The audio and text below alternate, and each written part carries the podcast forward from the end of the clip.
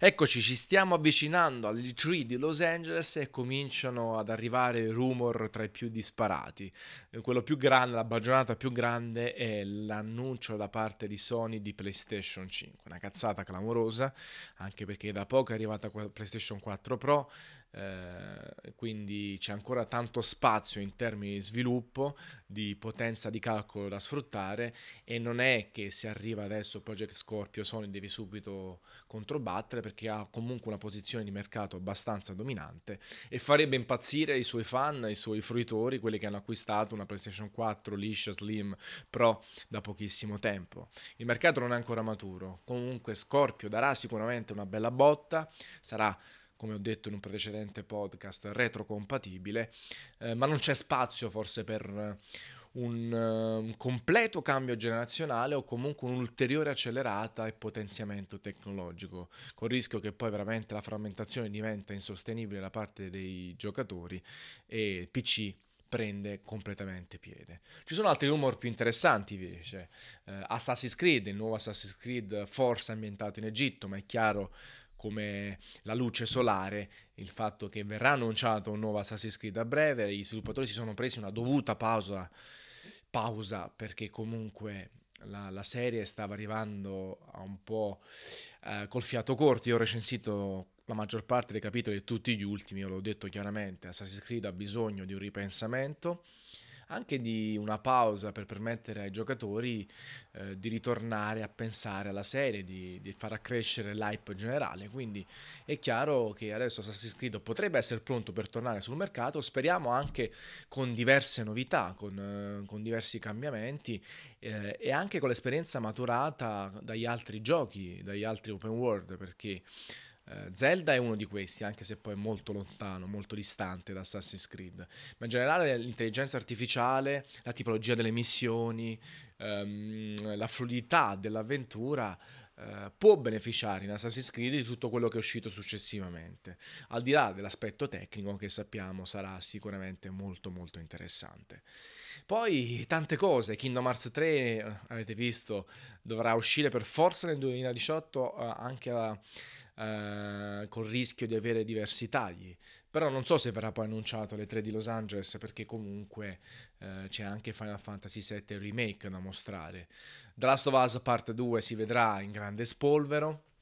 Eh, si rivedranno Detroit, forse avremo la data di lancio di GT Sport, eh, ehm, anche se me piace Gran Turismo 7, perché GT Sport? Perché? Che termine, che, che, nome è? Un nome che un po' fa abbassare la libido attorno alla serie, è già una serie molto frastornata, um, molto complessa, che ha perso diversi fan e chiamare GT Sport il prossimo capitolo lo rende ancora più anonimo. Pensate invece a Gran Turismo 7, ritorniamo in pista con la super grafica, forse con un modello di guida migliore, con un po' di fisica, uh, secondo me fa molto più colpo sul mercato rispetto a GT Sport. Vabbè. Scorpio, ne ho citata prima, eh, dovrà dimostrare di avere non soltanto una potenza bruta importante, ma anche una line-up interessante, perlomeno esclusiva in termini di console e con qualche titolo nuovo al di là di Forza Motorsport 7, di Crackdown 3, forse di un nuovo Halo oppure di un Gears of War. C'è bisogno di qualche brand inedito, eh, qualche produzione che faccia spostare l'asticella dell'attenzione da Sony a Microsoft. Sicuramente già un comparto tecnologico, il comparto tecnico, quindi le potenzialità di calcolo, eh, la potenza, scusate, di calcoli Scorpio, ha un po' destabilizzato l'ambiente che stava andando proprio in direzione Sony al 100%. Però, come ha detto più volte Phil Spencer, il fratello di Bud, il compianto Bud, ehm, ci saranno giochi, ecco, quindi rimaniamo in grande attesa eh, per vedere un bel po' di cose interessanti. E poi Nintendo, Nintendo Switch che sta andando alla grande, l'usato che viene venduto ancora tantissimo a una cifra molto alta, eh, Mario Kart che è stato accolto alla grande, Zelda che ha venduto tantissimo, Mario Odyssey che è confermato per fine anno addirittura insieme a Xenoblade Chronicles 2, quindi la line-up che si comincia a formare, c'è ancora tanto da fare e ehm, da eliminare questa pigrizia come quella che è un po' ehm, avvolto e travolto ad esempio NBA Playgrounds che invece eh, mostra su Switch una conversione pessima dal punto di vista tecnico dei caricamenti, quindi è ovvio che le potenzialità della console sono più sul gameplay, sulle idee che sul comparto tecnico, però non bisogna essere pigri, non bisogna fare brutte conversioni, evitare di fare conversioni di giochi troppo esosi dal punto di vista tecnologico e concentrarsi su un modello molto molto interessante perché secondo me tutti i giochi medio medio bassi hanno ragione d'essere più su Switch che altrove. Un Wonder Boy è perfetto. Lo stesso NBA Playground sarebbe stato perfetto. Poi abbiamo le produzioni esclusive Nintendo titoli che comunque possono arrivare da 3DS ed essere migliorati tecnicamente. Quindi abbiamo una proposta di di gaming, di videogiochi differente rispetto alla concorrenza. E poi il PC che fa storia a sé, forse ha meno picchi in termini di hype generato, ma costantemente permette di fruire di giochi eccezionali, più belli dal punto di vista tecnico per quanto riguarda il multipiattaforma, multipiattaforma tutte quelle esperienze eh, che si possono trovare solo lì del campo dei sviluppatori indipendenti o di titoli che necessitano e vogliono e gridano per avere il mouse e la tastiera. Quindi lì siamo sempre alla grande, nell'attesa di capire un po' anche l'evoluzione invece di schede grafiche, processori che fanno il cosiddetto TikTok, no?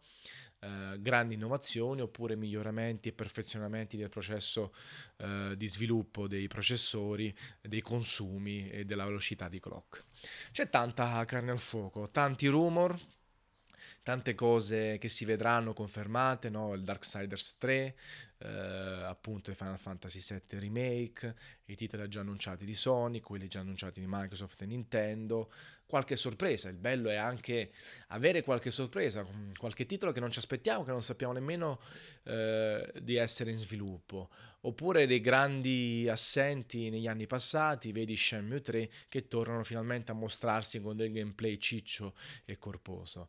Eh, e tutto il grande si concentrerà sulle conferenze che ci saranno, tra il direct un po' più freddo a quelle eh, Sony e Microsoft che sono sempre foriere di tanti annunci emozionali che sono belle da seguire, che hanno migliorato, adesso veramente hanno limato tantissimo i tempi morti e anche in questo caso spero e credo che ci saranno delle conferenze frizzanti, veloci, con tanto gameplay, qualche annuncio spacca mascella per poi um, dirigerci verso gli approfondimenti del primo giorno di fiera, del secondo giorno di fiera, di appuntamenti a porte chiuse, impressione a caldo. Ecco, ci sarà da divertirsi. Nel frattempo state tranquilli per quanto riguarda eh, l'annuncio di PlayStation 5 e mi attacco al primo argomento nel quale, di cui ho parlato, scusate, nel primo podcast all'inizio del podcast, eh, state tranquilli, non verrà annunciata, poi verrò smentito e quindi mi prenderete tutti quanti in giro.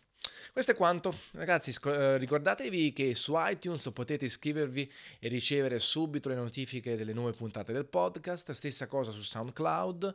Mentre se preferite il mezzo video audio ci sono YouTube e Facebook e il mio blog sempre aggiornato anche per eh, parlarvi del podcast e segnalarvi quali sono gli argomenti della puntata. Grazie mille, una bella capata in bocca tra un rumor e l'altro.